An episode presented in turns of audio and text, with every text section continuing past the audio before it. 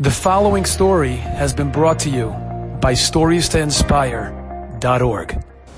There was a young man whose name was Elon. And Elon made a Siyum Hashas. He finished all of the Shas, all of the Gemarot. Very difficult achievement. Most people, including rabbis, have not finished Shas. It's very difficult. And I don't mean to run through it and read it. I mean to learn it, to know it. This boy, he wasn't raised religious.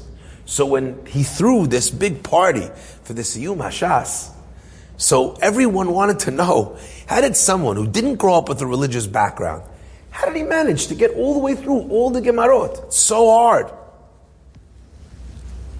And Elon, first he was like a little, I don't know, I don't know, I should speak. There's other people here, maybe other people should speak. Finally, they pressured him. They said, how, how is this possible? He said, you know what, I'll tell you. He said, years ago, it took me a very long time to learn how to learn. Finally learns enough, he finishes all of Shas. It took me a long time, he says, to learn how to learn. And finally, he says, when I finally got the hang of it and I could open up a Gemara by myself and study, he says, all of a sudden, I started getting my business, this guy, they're calling me from the office. All of a sudden, all the time I was able to squirrel away for learning, it started to uh, run from me. I went to the rabbi, Rav Shimshon Pincus, and I said to him, Rabbi, what should I do? I don't know what to do. I finally learned how to learn it, and it, I, it's not. And the rabbi said, You know what?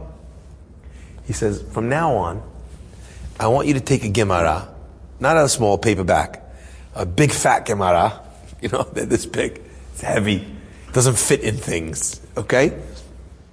Wherever you go, you got to go to the, the, office? No problem. Take the Gemara with you. Wherever you go. You have to meeting? Take the Gemara with you. You're schlepping this Gemara. He says, I don't care if you don't learn anything. But kiss it in the morning, right? If you have a minute to learn, open it up, learn even one minute. Kiss the Gemara. Say, thank you Hashem for letting me learn Torah. And carry, carry on your day. He says, I'll tell you, the first day I carried the Gemara around, I didn't, I didn't even have time to open it once.